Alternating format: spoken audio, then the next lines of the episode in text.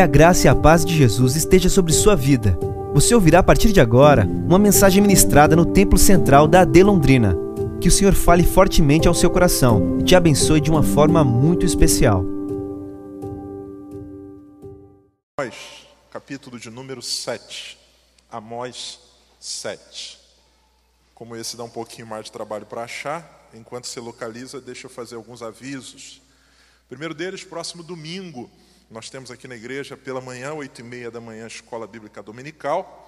10 horas o primeiro culto e 18 horas o segundo culto. E esse culto, por ser o primeiro domingo do mês, será o nosso culto de missões, nosso culto missionário, onde a gente pode comunicar, informar a igreja a respeito do que tem sido realizado na realidade de missões e também onde a gente oferta para esse fim. Toda a oferta desses dois cultos são destinadas integralmente para os projetos missionários que a igreja tem. Então você é convidado a estar com a gente no domingo e também preparar sua oferta especial, trazer para esse propósito. Também, querendo Deus, próximo domingo agora já está conosco de volta nosso pastor, pastor Elias Moraes, está retornando amanhã de volta é, dessa viagem que ele teve junto com sua família, servindo ali a nossa igreja em, na França. Então, ore para que o pastor possa retornar debaixo da bênção de Deus, como ele foi até lá, e domingo, querendo Deus, ele já vai estar com a gente. Também nós temos um aviso aqui do Ministério Feminino da Igreja. Esse mês de junho é um mês muito intenso de atividades para o Ministério Feminino por conta do Congresso de Mulheres, o Congresso daqui de Mulheres da AD Londrina, do Círculo da Oração. E a diretoria pede para informar a igreja que toda segunda-feira está sendo realizado o um ensaio para as mulheres aqui na igreja, você que ainda não faz parte, pastor, como é que faz? Só vir na segunda, o pessoal vai te receber, vai te dar orientações para você fazer parte desse grande coral, cujo objetivo não é só cantar aqui no dia do congresso, mas também ser uma oportunidade de comunhão entre mulheres da nossa igreja. Nós temos congregações espalhadas pela cidade inteira e nesse evento é um momento onde a gente pode congregar todas essas mulheres aqui. E essa semana tem uma atividade muito especial que vai acontecer no sábado, agora, dia 3, vai ter um pré-congresso, uma primeira etapa desse congresso, desse reunião de mulheres que vai ser na congregação do Ouro Verde. Ouro Verde é uma das nossas igrejas, bem próximo ao terminal do Ouro Verde, na zona norte aqui de Londrina. Você é convidado para poder participar. Então, segunda-feira, ensaio para quem deseja fazer parte do grande coral e também agora no sábado esse primeiro encontro ali no Ouro Verde. E o último aviso nós teremos no próximo final de semana, sem ser esse agora o outro, segundo final de semana do mês, batismo aqui na nossa igreja. Mais um batismo em águas. Se você ainda não se movimentou nesse sentido, você é alguém que tem frequentado a igreja, já fez sua decisão por Cristo, mas ainda não desceu as águas do batismo, você é convidado a, a fazer isso com muita urgência. Essa é uma decisão importantíssima, é uma ordenança de Jesus. E se você deseja mais informações sobre como fazer isso, nos procure no final do culto, a mim ou a qualquer um dos pastores, a gente vai ter alegria em te orientar. E também, você que deseja participar, pois pastor, eu queria ver, participar desse momento de batismo, talvez você nunca assistiu um batismo, aqui na igreja vai acontecer no outro final de semana. São esses os avisos? Vamos à palavra do Senhor. Amós, capítulo 7, eu estou usando a NVI deu tempo aí de você achar com certeza. Diz assim a palavra do Senhor, a partir do verso de número 1. Foi isso que o Senhor, o soberano, me mostrou. Ele estava preparando enxames de gafanhotos depois da colheita do rei, justo quando brotava a segunda safra. Depois que eles devoraram todas as plantas do campo, eu clamei: Senhor, soberano, perdoa. Como Jacó poderá viver? Ele é tão pequeno. Então o Senhor arrependeu-se e declarou: Isso não acontecerá. O soberano, o Senhor, mostrou-me também que para o julgamento estava chamando o fogo, o qual secou o grande abismo e devorou a terra. Então eu clamei: Soberano Senhor, eu te imploro que pares. Como Jacó poderá sobreviver? Ele é tão pequeno. Então o Senhor arrependeu-se e declarou: Isso também não acontecerá. Ele me mostrou ainda isso. O Senhor, com um prumo na mão, estava junto a um muro construído no rigor do prumo, e o Senhor me perguntou: O que você está vendo, Amós? Um prumo? Respondi. Então disse o Senhor: Veja, estou pondo um prumo no meio de Israel, o meu povo. Não vou poupá-los mais. Os altares idólatras de Isaac serão destruídos e os santuários de Israel ficarão em ruínas. Com a espada me levantarei contra a dinastia de Jeroboão. Vamos agora ao capítulo 8, capítulo 8, nós vamos ler os três primeiros versículos, ainda do livro do profeta Amós, capítulo 8, diz assim: O Senhor, o soberano, me mostrou um cesto de frutas maduras. O que você está vendo, Amós? Ele perguntou. Um cesto de frutas maduras, respondi. Então o Senhor me disse: Chegou o fim de Israel, o meu povo, não mais o pouparei. Naquele dia, declara o Senhor, o soberano, as canções no templo se tornarão em lamento, muitos serão os corpos atirados por todos os lados. Silêncio. Amém. Louvado seja o Senhor pela Sua palavra. Meus irmãos, esse texto que a gente acabou de ler faz parte desse intrigante e riquíssimo livro do Antigo Testamento, que é o livro do profeta Amós. Intrigante porque boa parte do registro desse livro, para não dizer quase que ele todo, diz respeito a visões que esse homem teve da parte de Deus. O Senhor faz com que ele enxergue uma realidade que está para além do, da compreensão humana, do visível, do palpável, e que por meio disso ele quer trazer verdades que devem ser comunicadas ao seu povo que vive nesse tempo. Então, o livro do profeta Amós é um conjunto, registro dessas visões dadas por Deus a esse seu servo. Pois bem, quem era o profeta Amós? Por conta do nosso tempo, eh, não dá tempo da gente explorar como gostaria todo o livro, mas a palavra de Deus, ao falar de Amós, mostra para nós que ele é um profeta um tanto quanto inesperado. Por quê? Ele não vem de uma linhagem é, de profetas. Ele não é alguém que foi criado dentro dos círculos religiosos mais ortodoxos. Amós é um homem que foi chamado por Deus e cuja vida, até que esse chamado acontecesse, essa vocação viesse e essa direção de Deus fosse dada, é uma vida muito simples. Eu quero ler com você dois versículos que ilustram, ou duas porções que ilustram isso. Primeiro, Amós capítulo 1, versículo 1, por favor. Amós 1 e 1, a Bíblia diz assim: Palavras que Amós, Amós, criador de ovelhas em Tecoa, recebeu em visões a respeito de Israel dois anos antes do terremoto. Quem é Amós? A Bíblia vai dizer para nós que esse cara é um cara da roça. Esse homem é um homem da vida agrária. Ele é, de acordo com Amós 1, um criador de rebanhos, um criador de ovelhas numa região chamada Tecoa. E essa não é apenas uma informação que está posta aí. O próprio Amós, falando de si mesmo, ele vai dar essa referência. Amós capítulo 7, versículo de número 12. Amós 7 e 12. Depois Amazias disse a Amós: Vá embora, vidente, vá profetizar em Judá, vá ganhar lá o seu pão. Próximo versículo. Não profetize mais em Betel, porque esse é o santuário do rei e o templo do rei. 14. Amós respondeu a Amazias: Eu não sou profeta, nem pertenço a nenhum grupo de profetas. Apenas cuido do gado e faço colheita de figos silvestres. Mas o Senhor me tirou do serviço junto ao rebanho e me disse: Vá e profetize a Israel, meu povo. Então, quem é o Amós que Deus está usando para dar essas visões espetaculares, reveladoras e profundas? É esse homem que, na visão humana, ele não tem pedigree. Ele não é alguém que foi criado ali aos pés de um sacerdote, de uma comunidade é, ortodoxa. Que... Não, não, não, não. Esse homem a Bíblia diz que é um homem do campo, é um homem que cuida de rebanhos. Ele diz que, além de cuidar de rebanhos, ele também cultiva figos silvestres. Mas ele diz: O Senhor me tirou de trás dos bois e me disse: Vai e profetiza ao povo de Israel. Então, quem é esse profeta? Ele é um profeta inesperado por conta disso. Quando ele chega, de onde que esse ser humano surgiu? Ele vai falar para nós que Deus o escolhe dessa realidade bem simples. Sobre o que, que o Amós ele fala? Se você for ler, eu recomendo que você faça isso na sua casa, o livro de Amós inteiro. Você vai ver que a tônica central das mensagens ou das visões que Deus dá a Amós é uma chamada ao povo ao arrependimento.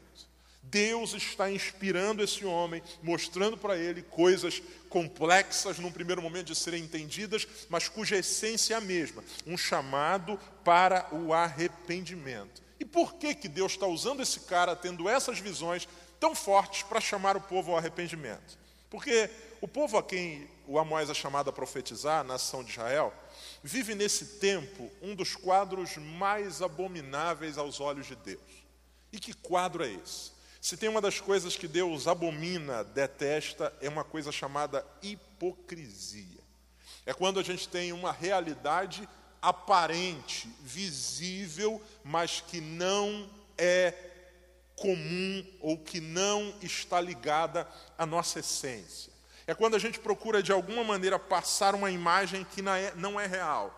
E Deus abomina isso. Por quê? Se para com os seres humanos isso já é uma coisa complicada e feia de ser feita, para alguém que a gente possa enganar, e existem pessoas, e se a gente se esforçar, a gente consegue até parecer que tem mais dinheiro do que tem, a gente consegue parecer é, com um bom investimento que é mais bonito do que de fato é, a gente consegue parecer, em alguns cenários, mais generoso do que de fato é. A gente pode, com um esforço, enganar, ainda que por um tempo, os seres humanos. Agora, alguém tentar fazer isso para com Deus é uma afronta, porque Deus é aquele que a Bíblia diz que sonda os corações. É afrontoso diante de Deus alguém tentar ludibriá-lo, alguém tentar de alguma maneira comprá-lo com um comportamento que não reflete sua essência. Isso é uma afronta. Deus abomina isso. E a sociedade dos dias de Amós é uma sociedade hipócrita. Em que sentido? Ela é uma sociedade extremamente religiosa. Você vai ver comigo quando a gente for olhar para alguns versículos aqui, o quanto que essa sociedade tem uma preocupação com um movimento religioso, mas, em primeiro lugar, essa religiosidade não está submetida à vontade de Deus. Então há uma produção religiosa, há um movimento cultico, a entrega de sacrifícios, a idas, estruturas construídas para louvor, teoricamente, de Deus, só que isso fora da sua vontade. Você vai ler comigo no versículo de número 10 do capítulo 7, volta para mim o verso 10, por gentileza. Tem um detalhe que é, talvez passe desapercebido, mas ele é significativo e aponta para isso. A Bíblia diz assim: então o sacerdote de Betel, Amazias. Aqui está a primeira coisa que denuncia o quanto que essa, religios, essa religiosidade ela é vazia. Por quê? Porque esse povo, nessa época, por conta da divisão do reino de Israel, eles construíram um lugar de adoração nessa cidade chamada Betel. Só que Deus havia deixado muito claro que o local, que o templo que ele havia ordenado para construir, era o templo que estava em Jerusalém. Aquele era o lugar que Deus havia determinado onde ele deveria ser adorado. Ali, aquele templo.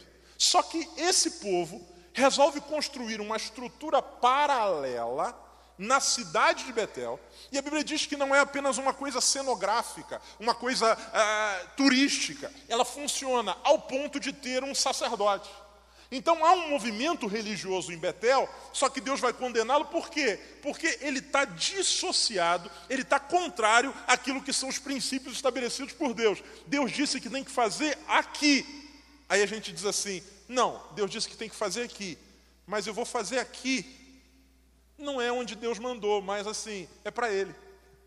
Como se a gente de alguma maneira pudesse impressionar a Deus.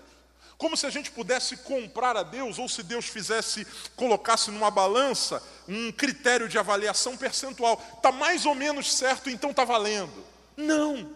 Deus não negocia princípios. Deus é claro, Deus estabelece sua lei, Deus estabelece seu governo, Deus estabelece seus princípios. E o que esse povo faz? Constrói uma estrutura paralela, e a ideia deles é o seguinte: a lógica que se estabelece no coração deles é o seguinte: a gente pode fazer aqui, é mais ou menos certo, mas o importante é que a gente está fazendo alguma coisa. E aí isso é um problema muito sério. Segundo, a religião desse povo ela é ativa, porém ela é vazia de valores. O povo que vai no templo, que entrega oferta, que faz sacrifício, que canta, Deus vai dizer que por trás de toda essa aparente pureza, compromisso, há na verdade um povo cujo coração não sustenta os valores de Deus. Isso vai ficar claro? Põe para mim, por favor, capítulo 5, versículo de número 21 a 23. Capítulo 5. Olha o que, que Deus diz. Eu odeio e desprezo as suas festas religiosas. Deus está dizendo: vocês estão fazendo festa religiosa para mim? Vocês querem saber o que eu acho? Eu odeio, eu desprezo. Não suporto as suas assembleias solenes. 22. Mesmo que vocês me tragam holocaustos e oferta de cereal, isso não me agradará. Mesmo que me tragam as melhores ofertas de comunhão, não darei a menor atenção a elas. 23. Afastem de mim o som das suas canções e a música das suas liras. Sabe o que Deus está dizendo? Chega. Aquilo que vocês fazem, que para algum observador que não conhece vocês pode parecer uma excelente ação, eu sei quem são vocês. Eu sei quem são vocês. É o marido que traiu, e para tentar de alguma maneira esconder isso, é, dá um presente. Quem olha de fora diz que marido apaixonado, ela trouxe um buquê de flores.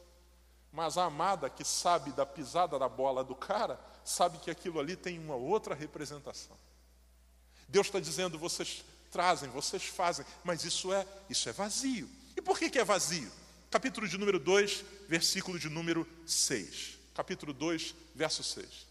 Assim diz o Senhor: Por três transgressões, de Israel, de Israel, e ainda mais por quatro, não alularei o castigo. Deus vai dar uma lista de, do que, que esse povo que apresenta tanto sacrifício faz. Vendem por prata o justo e por um par de sandálias o pobre. Tratam os outros, os menos favorecidos, como se fossem nada. Próximo versículo. Pisam a cabeça do necessitado como pisam o pó da terra e negam justiça ao oprimido. Pai e filho possuem a mesma mulher e assim profanam o meu santo nome. Injustiça, a alimentação, a exploração dos menos favorecidos, perversões sexuais. Verso 8. Inclinam-se diante de qualquer altar com roupas tomadas como penhor. No templo do seu Deus bebem vinho recebido como multa. Ou seja, o mesmo movimento que eles fazem para mim aqui, eles fazem para qualquer altar. Qualquer coisa que de alguma maneira lhes apresente interesse, eles se curvam diante disso. Por que, que o Amós vai ser usado por Deus tão severo, tão firme, tão grave com esse povo? Porque esse é o cenário dessa sociedade. Pois bem, por causa do tempo, eu queria dar a vocês aqui um, um panorama do livro de Amós. Então a gente falou a respeito de quem era o Amós, a gente falou a respeito da sua mensagem que era incisiva e a gente falou do porquê disso. Agora eu quero voltar para o texto que a gente leu no início, Amós, capítulo de número 7. Nos versículos que a gente leu, a gente leu uma parte do capítulo 7 e o início do capítulo 8. Esses versículos, eles narram para nós quatro visões que o profeta teve. Eu disse para vocês que ele foi inspirado por Deus, usado por Deus com visões que apontavam para essa chamada ao arrependimento. E nessas porções que a gente leu do capítulo 7 e do capítulo 8, nós temos narrado quatro visões que o Amós teve. E essas quatro visões, elas estão conectadas de que maneira? Elas apontam para uma mesma realidade de forma sequencial. Essas quatro visões mostram para nós um processo. E que processo é esse ou o que, que essas visões significam? Eu quero chamar o que essas visões simbolizam. Se você puder, repita comigo, por favor. Tempos.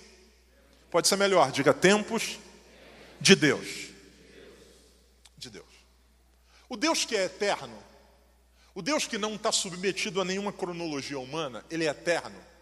Ele intervém na nossa história temporal para prover oportunidades que têm a ver com sua graça, mas também ele intervém na nossa história para manifestar os seus juízos. Então ouça: aquele que habita para além do tempo, ele intervém na história humana, na cronologia humana, para manifestar sua graça, mas também para manifestar o seu juízo. Pois bem, isso fica claro nesse texto de Amós. Bom, essas quatro visões que Amós tem, elas sinalizam ou simbolizam para mim três tempos de Deus oferecidos, proporcionados aos seres humanos, a nós.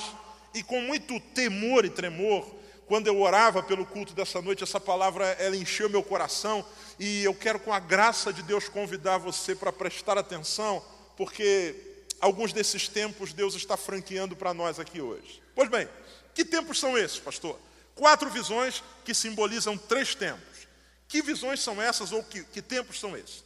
O primeiro tempo está narrado para nós no versículo 1 a 4 do livro do profeta Amós, capítulo 7. Vamos voltar lá. Foi isso que o Senhor soberano me mostrou. Ele estava preparando um enxame, um enxame de quê, irmãos? Me ajuda aí, irmão. Um enxame de quê? De gafanhotos. Depois da colheita do rei, justo quando botava a segunda safra. Verso 2. Depois que eles devoraram todas as plantas do campo, eu clamei ao Senhor. Primeira visão do Amós. O Amós viu que Deus estava preparando um enxame de gafanhotos. Aquele animal que se movimenta em enxames e que é uma praga, que destrói em questão de segundos uma lavoura inteira, uma plantação inteira. Amós diz: o Senhor estava preparando um enxame de gafanhotos, e na visão de Amós eles vinham e devoravam a plantação inteira. Ele diz que num tempo oportuno, volta para mim o versículo de número 1, a última parte, quando brotava a segunda safra. No momento que o povo estava gerando expectativa para colher, um enxame de gafanhotos vem e, na visão de Amós, eles arrebentam com tudo. Essa é a primeira visão. Segunda visão, versículo de número 3, por favor. Então o Senhor arrependeu-se e disse: Isso não acontecerá. Verso 4, perdão. O Senhor soberano mostrou-me também que para o julgamento estava chamando, chamando o que, irmãos? Chamando o quê? Fogo. Que estava, ou o qual secou o grande abismo e devorou a terra. É uma, é uma imagem curiosa. É um fogo, é um calor que seca o grande abismo. Ele está falando aqui de um, de um algo, de alguma coisa realizada por Deus, um calor extremo, um fogo que secou o abismo, as fontes interiores da terra. É uma quintura, uma ação divina que vai fazer com que os veios, com que aqueles lençóis freáticos que passavam debaixo do território fossem extintos. Secou, secou o grande abismo e devorou toda a terra, secou absolutamente tudo. Então preste atenção. Os primeiro bloco que eu quero chamar assim de visões de Amós são essas duas: gafanhotos que devoram toda a lavoura e um fogo que seca as fontes ou que secam as águas do abismo e também afetam toda a terra. Essas duas visões de Amós, elas sinalizam um tempo de Deus na nossa vida. E que tempo é esse? Se você puder, repita comigo, por favor. Tempo de oportunidade. Deus está mostrando para Amós a sua ação. E é interessante que na sua ação, ele aponta para a afetação, a destruição, a correção, o juízo inicialmente sobre a lavoura e sobre as fontes das águas. Só que nessas duas realidades, nessas duas visões, há algo que acontece. Versículo de número 2. Eu clamei, Senhor, soberano, perdoa. Como Jacó poderá sobreviver? Ele é tão pequeno. O profeta está tendo essa visão. Gafanhotos destruindo tudo. Ele diz: Senhor, perdoa, Senhor. Eles são pequenos. Verso 3. Então, o Senhor fez o que, irmãos? Arrependeu-se. E disse: Isso não acontecerá. Verso de número 4. Mostrou-me um fogo. Verso 5. Então eu clamei: Soberano Senhor, Ele está vendo aquela visão, um fogo, um negócio absurdo que vem secando todas as fontes, devorando a terra. Senhor, eu te imploro, para, Senhor. Como Jacó poderá sobreviver? Ele é tão pequeno. Verso 6. Então o Senhor arrependeu-se e declarou: Isso não acontecerá. Primeiro tempo revelado aqui nas visões de Amós é o tempo que nós podemos chamar de tempo da oportunidade. É quando Deus intervém de forma corretiva, porém a intercessão faz com que o Senhor amenize o seu juízo. Deus preparou destruição, mas o Amós se levanta e clama e diz: Deus! E sabe o que Deus faz? Deus segura. Deus segura. Deus poupa. Deus não deixa que o juízo seja executado. Deus, a imagem ou o termo usado aqui para descrever, é, usando uma linguagem humana para que a gente entenda, é Deus se arrepende. Deus não aplica o castigo que deveria ser aplicado por conta da intercessão. Primeiro tempo de Deus na nossa vida é o tempo da oportunidade. E esse é um tempo que Deus descortina diante de todos nós. Todos nós, quando pecamos, a Bíblia diz que o salário do pecado é a morte. Todo pecado, toda transgressão tem como resultado, como paga, como ganho a morte, que não é apenas física, material, ela é em múltiplas dimensões. Mas Deus, que é misericordioso, nos dá oportunidades. E uma das coisas fantásticas e intrigantes nesse texto, e quando a gente olha para toda a Bíblia a gente vê, é o poder ou a importância, o valor da intercessão. Eu tenho um povo pecando, eu tenho Deus vindo para executar o seu juízo, mas eu tenho alguém intercedendo, dizendo: Deus, tem misericórdia desse povo, Senhor. Senhor, eles são pequenos. Senhor, tem misericórdia, perdoa. Essa é a fala de Amós. E sabe o que Deus faz? Deus vai ouvir essa voz que clama e vai dar a esse povo oportunidade. E aqui eu quero abrir um parênteses para falar para você o quanto que é importante a intercessão. Intercessão é importante, tem valor para quem ora. Muitas vezes nós, por fazermos parte de uma comunidade cristã, nós estamos tão acostumados a falar sobre oração que nós passamos a enxergar isso como um mero ritual. É o momento do culto. Agora, se você vem na quinta-feira, você já sabe a nossa liturgia, né? Começa com uma oração, depois o grupo canta duas músicas, aí agora tem a questão das crianças, a oração pelas crianças, depois a gente vai ter um momento de intercessão. Você já sabe, já sabe, o pastor vai subir, vai ser, um dos pastores vai subir, agora vai chamar para vir na frente. E quantas vezes, se a gente não vigiar o nosso coração, a gente transforma isso apenas num movimento religioso esvaziado de significado.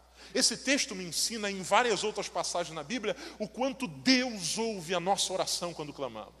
Não apenas a oração que eu faço por mim, mas aquilo que a gente chama de oração intercessória. Eu tenho um povo vivendo uma situação de distanciamento de Deus, mas eu tenho um homem de Deus clamando, e a Bíblia diz que Deus ouve aquela voz. Então, irmão, não cesse de interceder por aqueles que você ama. Não cesse. Gente que algumas vezes a gente diz assim: eu acho melhor deixar isso para lá, eu abandonei isso. Irmão, você pode até abandonar financeiramente, você pode não dar mais nenhum suporte financeiro, você pode em algum momento até se distanciar fisicamente, mas não abandone na intercessão, porque Deus age por meio da intercessão do seu povo. Esse povo há um juízo, há gafanhotos, há fogo. Amós diz: perdoa. E Deus ouviu a voz. Deus ouviu a voz. Não deixe de clamar por seu filho, não deixe de clamar por pessoas que são queridas para você. Pastor, o quadro parece irreversível, mas nós cremos no Deus do impossível. Amós clamou. E Deus Deus paralisa a sua ação. Deus não traz o juízo completo sobre o povo de Israel. Intercessão. Intercessão é importante para quem ora, tem valor para quem ora, mas intercessão também tem valor para quem recebe. Porque alguns de nós, em algum momento da vida, temos a falsa sensação de que estamos tropeçando, estamos errando e parece que não tem nenhum tipo de juízo divino vindo sobre nós. Pastor, estou fazendo um monte de loucura assim, mas nada acontece, parece que está tudo dando certo. Eu passo a perna nos outros e, e ganho lucro. Eu fiz e não fui pego. Eu, eu, eu fiz e ninguém descobriu. E muitas vezes nós achamos que isso é resultado da nossa esperteza ou resultado da não visão divina. Sabe, algumas vezes nós estamos sendo livrados não porque Deus não viu, nós estamos sendo livrados porque Deus ouviu alguém intercedendo por nós. Deus viu, mas Deus ouviu alguém. É o que esse texto diz. O juízo viria, mas Deus ouviu a voz do Amós. Deus ouviu a voz do seu servo. Pastor, isso acontece outras vezes na Bíblia? Sim. Você lembra de Abraão? Deus diz: Eu vou destruir a cidade de Sodoma e Gomorra. E sabe o que, que Abraão diz? Intercede. Senhor, se tiver dez justos, cinquenta justos, cem justos, o Senhor não destrói essa cidade. E sabe o que Deus diz? Por causa da tua intercessão, eu não destruirei. Você lembra de Moisés intercedendo pelo povo? Deus disse: Eu vou matar esse povo inteiro. Moisés se coloca diante de Deus e diz assim: Senhor, se necessário for, tira o meu nome do livro da vida, mas não mata esse povo, porque esse povo é teu. E Deus retrocede na sua ação. Eu quero ler com você Números capítulo 11, versículos de número 1. Números 11 e 1. Põe para mim, por favor. Aconteceu-se, ou aconteceu que o povo começou a queixar-se das dificuldades aos ouvidos do Senhor. Quando ele os ouviu, a sua ira acendeu-se e o fogo da parte do Senhor queimou entre eles e o consumiu algumas extremidades do acampamento. O povo está murmurando, está enchendo a paciência de Deus. Deus o povo está se queixando contra Deus e você já me ouviu dizer aqui que murmuração é a reclamação de quem acha que tem de Deus menos do que merece. A Bíblia diz que Deus se ira, vem um fogo que vai queimando o acampamento nas extremidades. Vai morrer todo mundo. Então o povo clamou a Moisés. E chorou ao Senhor. E o fogo extinguiu-se.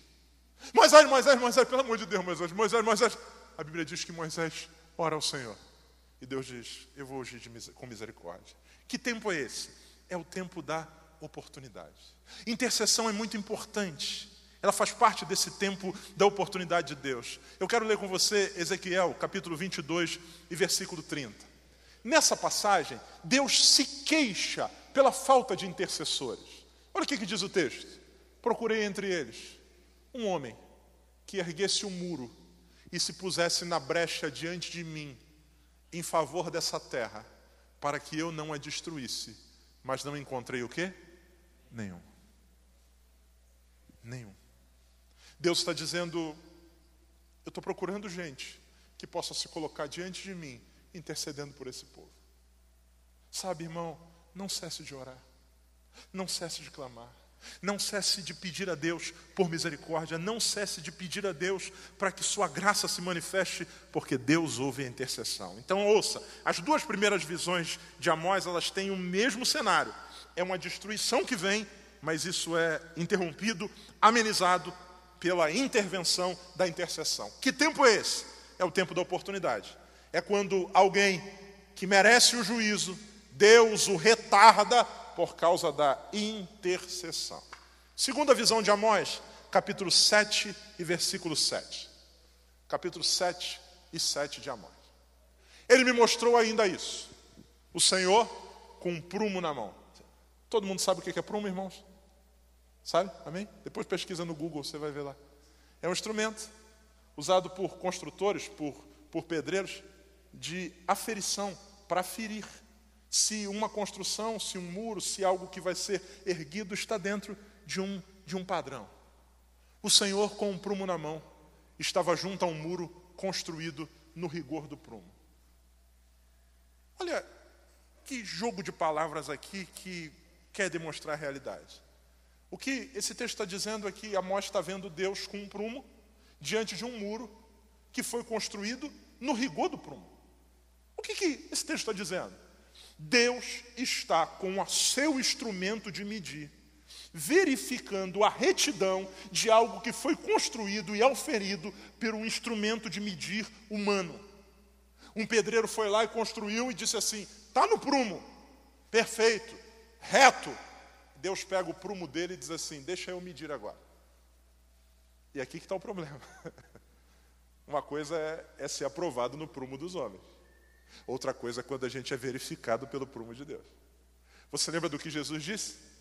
Em, naqueles dias, muitos dirão: Senhor, fiz tudo certo. Em teu nome expulsei demônios, curei enfermos, realizei.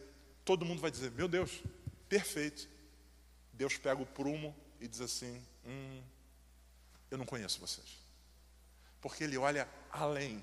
Então, se as duas primeiras visões apontam para o tempo da oportunidade, a terceira visão, diga comigo, por favor, tempo de conserto.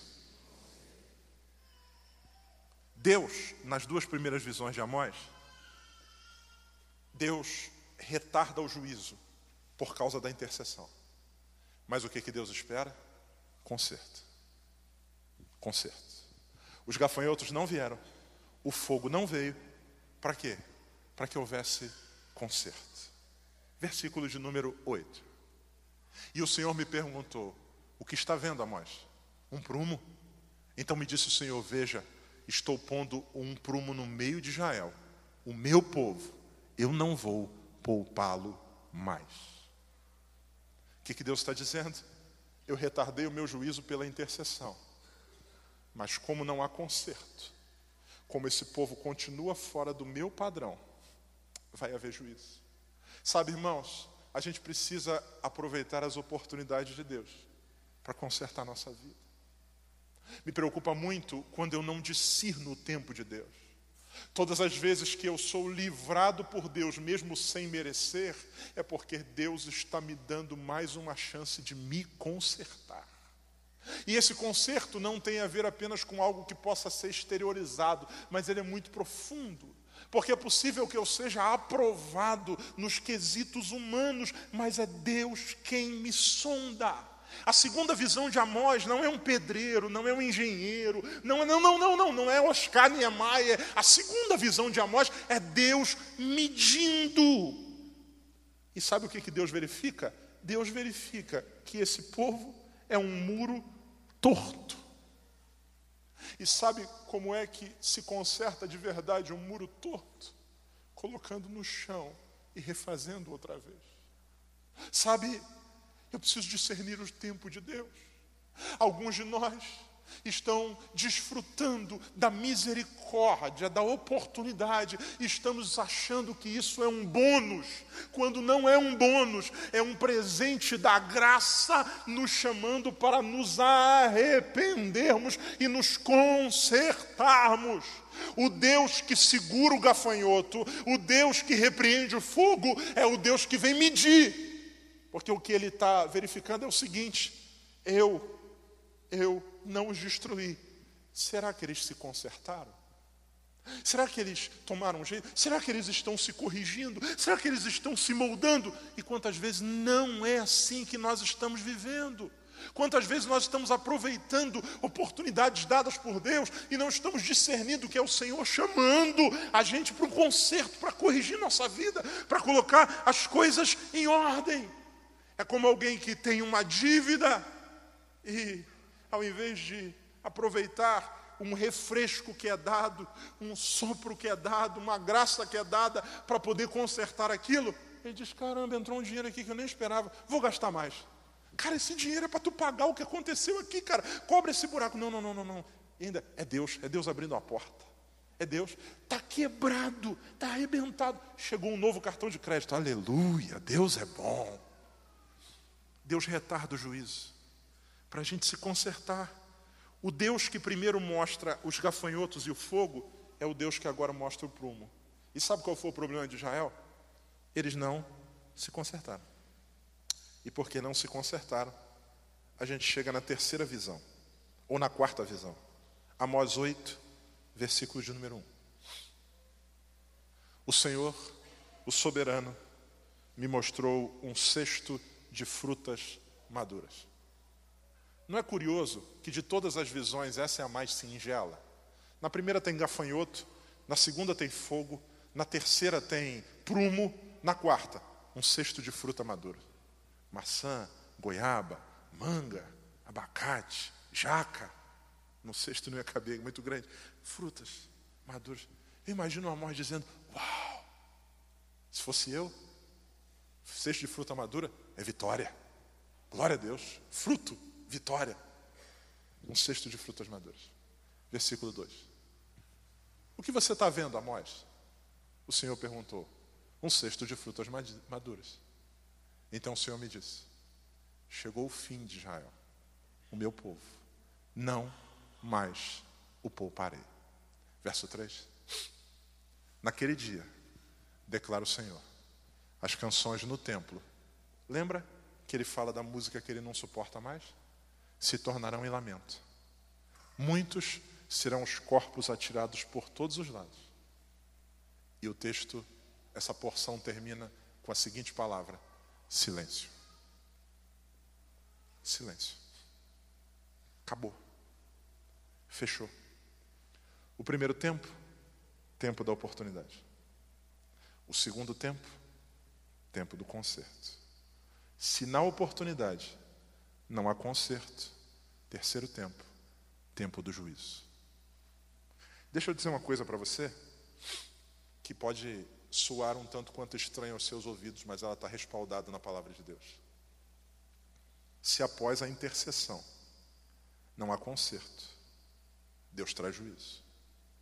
A paciência de Deus, no que diz respeito a nós indivíduos, ela tem um limite. Deus não se deixa escarnecer.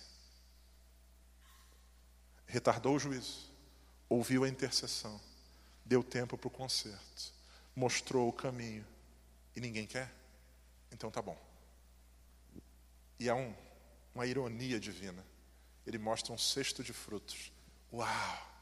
O que Deus está dizendo é: o tempo chegou.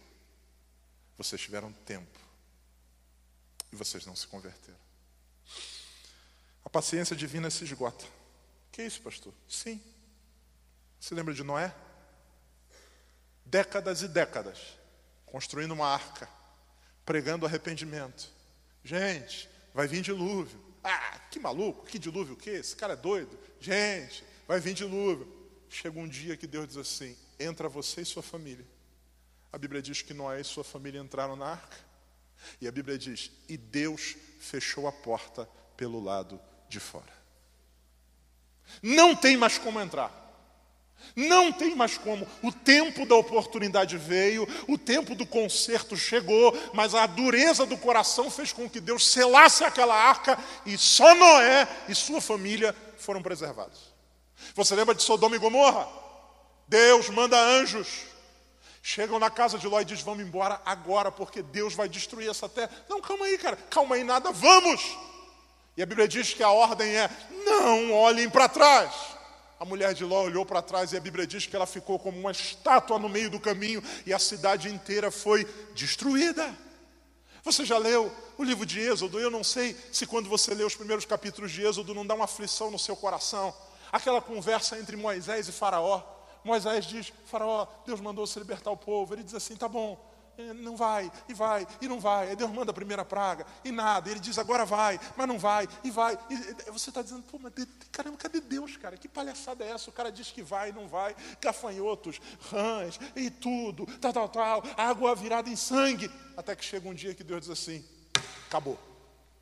Chega, chega. Eu vou tirar Israel com mão forte agora. E a Bíblia diz que naquela noite, todos os primogênitos do Egito foram mortos. Israel saiu chega. Deus colocou um basta. Você lembra de Samuel? A Bíblia diz que, que há no templo do Senhor dois filhos de um sacerdote chamado Eli. Esses dois caras pintam e bordam, eles se prostituem, eles fazem de tudo. A Bíblia diz que eles eram filhos de Belial. Os caras botam para quebrar. Eu imagino todo mundo olhando dizendo: cadê Deus? Por que Deus não vê isso? Olha o que, que os garotos estão fazendo. Os caras estão fazendo a casa de Deus, de um bordel. Até que chega o dia que Deus diz: chega. E a Bíblia diz que num dia só morreram os dois. Deus chega para executar o seu juízo. Eu quero ler com você Jeremias capítulo 7 e versículo de número 16. Quando Deus chega com o juízo, acabou o tempo da oportunidade. Olha o que Deus diz para Jeremias. E você, Jeremias, não ore por esse povo. Não faça súplicas ou pedidos em favor dele, nem interceda por ele junto a mim, pois eu não o ouvirei. Acabou. Jeremias, acabou. Chegou a hora.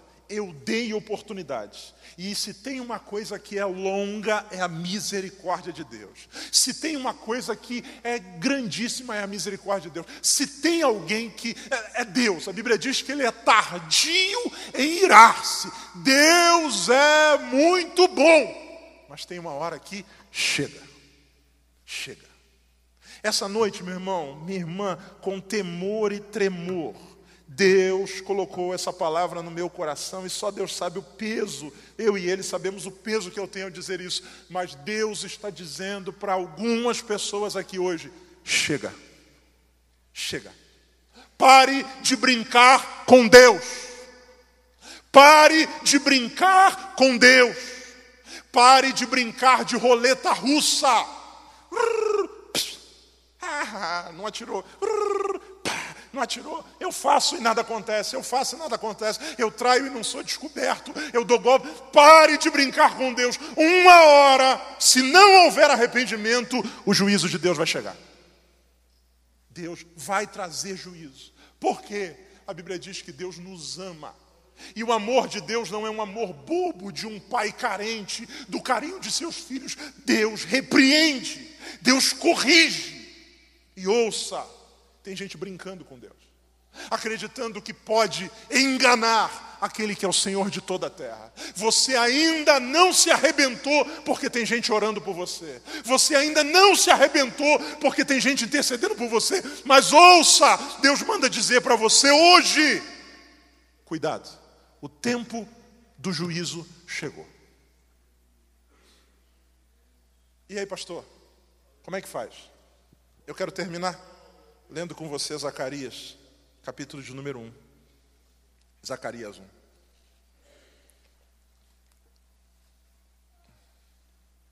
No oitavo mês do segundo ano do reinado de Dário, a palavra do Senhor veio a Zacarias, filho de Berequias e neto de Ido. Verso 2. O Senhor muito se irou contra os seus antepassados. Por isso, diga ao povo: Assim diz o Senhor dos Exércitos. Voltem. Vamos, você pode ler junto comigo? Diga por favor, voltem para mim e eu me voltarei para vocês. Diz o Senhor dos Exércitos, verso 4. Não sejam como os seus antepassados, os quais os antigos profetas proclamaram: Assim diz o Senhor dos Exércitos: Deixem os seus caminhos e as suas mais obras, mas eles não me ouviram e nem me deram atenção, diz o Senhor. Voltem-se para mim, não sejam como os seus antepassados. Ele está falando para Israel. E sabe o que aconteceu com toda aquela nação que ouviu profetas, que ouviu Deus? A Bíblia diz que eles sucumbiram, porque chegou a hora do juízo de Deus. Uma hora a fatura chega. E o único jeito da gente zerar essa conta é arrependimento. A Bíblia diz que um coração quebrantado e contrito, Deus não despreza. Vamos ficar de pé?